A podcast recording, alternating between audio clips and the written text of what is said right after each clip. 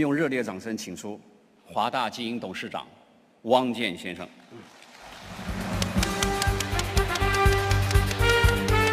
他今天跟我们聊聊基因这件事儿。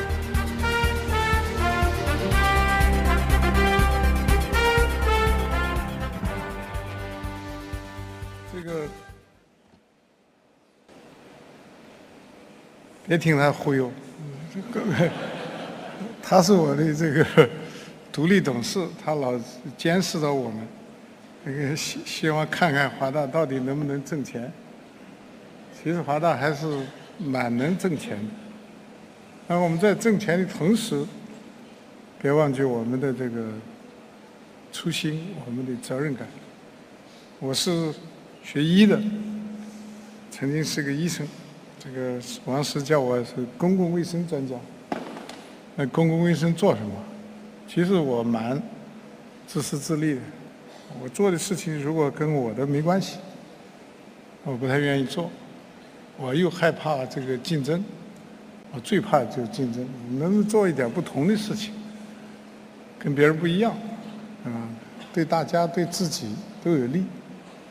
所以我们在华大呢，就规定了一个叫做三大纪律、八项注意，就是在华大的员工中不能有出生缺陷。如果有这个已知的出生缺陷，就是我们的耻辱，对吧？第二个，不能那个死于心脑血管病，我们要早期的发现，早期的预防预测，那个早期的干预，这样的话三高控制了，那个斑块缩小了，哪来的心脑血管死亡呢？我们要说到做到。我又定下规矩：你们要死于心脑血管病，就是我的耻辱。我先把你开除，然后你再回家死去，你别死到我这儿。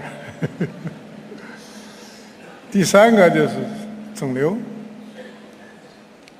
我不敢说今天我能预预防肿瘤，我也不敢说我能准确的预测肿瘤，但是早期的监测、预测，那还是能做得到的。所以我说，我们希望我们华大员工不能晚于或者必须早于医院发现我们自身的肿瘤。一六年，这个华大的员工发现了七个肿瘤病人。一七年，我们发现了八个，那都是我们早期的检测发现的。上帝保佑我们，这十五个肿瘤病人现在都活得非常好，对吧？所以早期的预测预防是能够做到的。我们自己能做到的，我们对社会能做到什么？对吧？就大家对这个基因的争议很多，我呢今天就专门带了一个细胞模型来，给大家讲几句科普，然后再讲讲几个想法。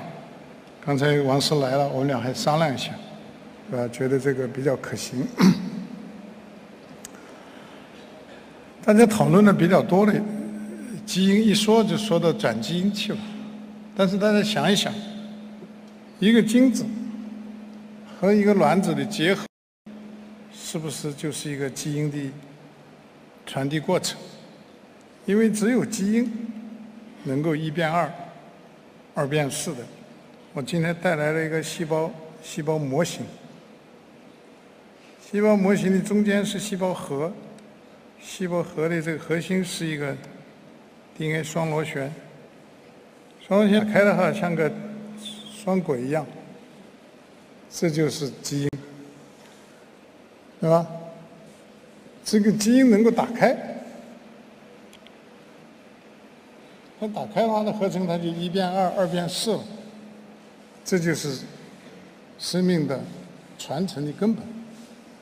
那什么叫转基因呢？基因本来是这样的，我又给你加一下，大家觉得不舒服，加一节了，这样那样问题就来了。转基因行还是不行？我觉得不需要再争论它。啊，现在迄今为止没有任何证据说转基因的食物有伤害性。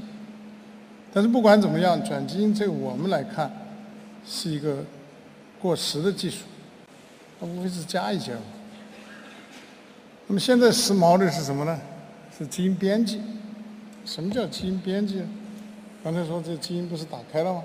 你觉得这几个不顺眼，你把它打开了以后给它拿掉，换几个，所以叫基因编辑。那基因编辑现在美国政府和欧洲政府都规定，基因编辑的任何改造的农产品不再申报基因安全检测。换句话说，我编辑了，我改了，我不告诉你，我合法，你爱吃不吃，你爱知道不知道，它就是时代进步了。这个编辑技术现在进步的非常非常快。原来期望他今年拿诺贝尔奖的，不知道为什么没拿到。但是这个编辑技术变成一个全新的模式。我待会儿讲一下这个有什么用。第三个就是我们跟英国人、美国人今年那个三月份的时候，一个非常震动的一个报道，说阿伊杰尔你不舒服，改吧改吧，你觉得太麻烦，那全新做一个全新的行不行？基因合成，合成一个新的，我们合成了一个酵母，原来。可以合成一个病毒，后来可以做成一个细菌，现在做成了一个酵母。酵母有多大呢？一千二百万个碱基。我们一个人的基因的细胞的基因有有多大呢？三十亿。现在我们已经到千万水平了，所以在未来的五到十年，我们可以合成化学合成任何生命。这不是开玩笑，也不是这个呃吓唬大家。这个人造生命进展可能比人工智能还快。它带来的社会问题、伦理问题、宗教问题、哲学问题、法律问题会更大，但是它对社会的冲击，你喜不喜欢，它都来了。所以，从转基因到基因编辑到基因合成，这是一个迅猛的，几年之内就发生天翻地覆的变化。特别是基因合成，它是一个工业化水平的来做的。过去我们好几年，一年能做百万的水平，可能一八年我们。就能做到一个月一百万的水平了，到一九年就能做到一个星期一百万水平，到二零二零就每天就做做一百万，一百万是什么意思呢？那个大肠杆菌就是两百万，我两天就可以做成一个细菌，可以做成一个好的菌，也可以做这个害怕的系统。这个人类的从冷兵器。到热兵器，到原子弹，一定会过渡到活的，那是非常可怕的。但是预防措施也会跟上。那么我今天讲几个正面的，就讲刚才讲了，华大自己要三大纪律。那我们能不能在社会推广呢？当然能够。比如说，咱们深圳市今天的经济和社会实力，完全可以跟香港一样，把女性的两癌，给它从历史上给它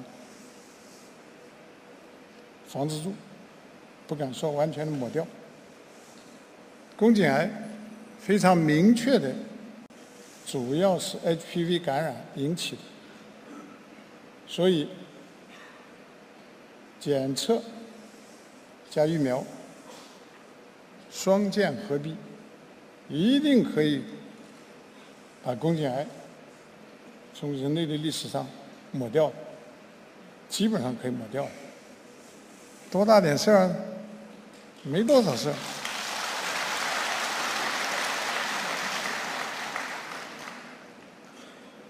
香港，你在地铁上到处都看得见，建议你去做检测，建议你去打疫苗。丹麦，十三岁的女孩，全国免费打疫苗。新西兰，十岁的女孩，全部打疫苗，然后每三年重复检测一次。这些国家做得到，我们为什么做不到？现在的疫苗价格过贵，能不能砍掉一个零？对吧？我们的六亿妇女。从此没有这个疾病。乳腺癌，那个女演员，Junior，Angela Junior，对吧？把自己乳房给切了。深圳的歌手姚贝娜，对吧？乳腺癌去世。早期的乳腺癌预防，完全是做得到的。刚才那个呃，郑永刚董事长讲了。这个纺织女工，纺织的事情，我想起来，当年我在上海，那个做这个乳腺癌研究的时候，八十万上海纺织局的女工，是全世界乳腺癌防治最好的地方。很简单，把每个人的月经周期表挂在墙上，定期的自己触摸检测，如果发现肿块，及时的就医。及时的诊断，及时的治疗，八十万女工乳腺癌几乎没有中晚期的。换句话说，乳腺癌还在不断的发生，但是没有影响到女工的寿命。所以我们期望我们在深圳能不能企业家们和政府和医院和前沿的科学技术一起把这个两癌。从深圳历史上给它抹掉，啊，这是妇女的事情。另外一个，广东、广西、云南、福建，就是北纬二十五度、二十七八度以南的地方，地中海贫血是一个非常严重的疾病。前几天我在广西巴马，巴马的书记告诉我，现在的贫困脱贫的贫困县里摘帽的标准是百分之三的贫困人口，贫困人口小于百分之三就可以摘帽。但是现在摘不掉的核心原因，所有的贫困人口都是地中海贫血，他一辈子就靠输血，当然政府输血是免费的。所以他就去，重的一个星期输一次血，轻的两个星期输一次，一个月输一次。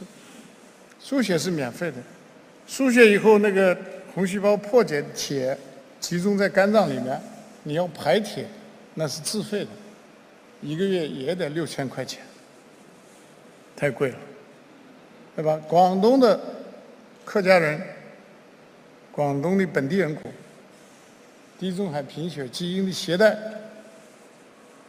是百分之十几，十一到十四，广西更高一点，十四以上，云南的边境是傣族、景颇族、佤族，百分之四十，百分之三十，这些人吃苦耐劳，在山里面。你为什么在重大的体育运动上都不行呢？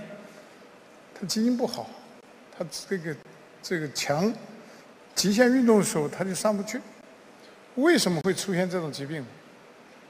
原来叫车到春秋止，人马到春秋死，人到春州打摆子，叫南蛮之地没人过来。为什么？疾病，传染性疾病。疟疾这一类的，所以很多人都不敢到南方来。那就客家人，因为中原的战争跑过来了。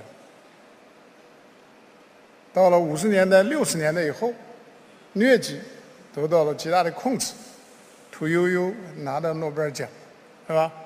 这些控制使得南方不再成为瘟疫盛行的地方。而在那个时候的瘟疫，它有个克星，就是地中海贫血的病人不得疟疾。不会死于疟疾，它那个细胞是一个镰镰刀状的，那个疟原虫繁殖不起来，所以当时的南方的人群，因为这个基因缺陷，使他们的优势能够活下来。当今天传染病不再是第一杀手的时候，它倒变成了一个妨碍我们整个南方的。人群的健康生活的一个重大疾病，其实很简单，它也就是几个基因的几个小的变异，所以我们提出了在巴马，看到我实在是忍无可忍，就跟他们一起说，能不能在一八年的两会前全县完成基因筛查，从一八年以后。绝不允许一个地中海严重的重症地中海贫血的孩子出生，可以做胚胎选择，都生出好孩子出来，没有疾病的，有疾病的把它处理掉，这个是一定能做得到的。县委县政府下了很大的决心，市委市政府的全体领导跑到华大来了一次，又寻求深圳市委市政府支持。这个委中书记跟我说，所有的深圳市负责扶贫的县市都给予同等待遇，那我们就能够把这个预防做好。但是现在病人怎么办？现在的病人全部靠输血维持的，能不能把他的基因编辑编辑，改吧改吧，把那细胞改好了，给他输回去？他就活下去了。四五年前，我跟王石商量，是不是建立一个基金，做好这样的事情？因为那个时候要别人捐献骨髓给那个病人，有时候找不到捐献者，有时候有免疫排斥，后面的费用就很贵。当时的一个南方医院收费是四十五万，我们算了算，如果规模化的做的话，可能控制在十几万、二十万。但是还是贵，很难做到全面的普及。但是今天，如果我们用他自己的细胞来改吧改吧，再输回去，可能控制在三五万块钱，我们就能从中国的历史上把这个疾病抹掉。这是我今天来，我跟王石想给大家提的一个建议。我们深圳的企业家们伸出援助之手。跟政府、跟医务人员一起，让地中海贫血从中国的历史上抹掉。谢谢大家。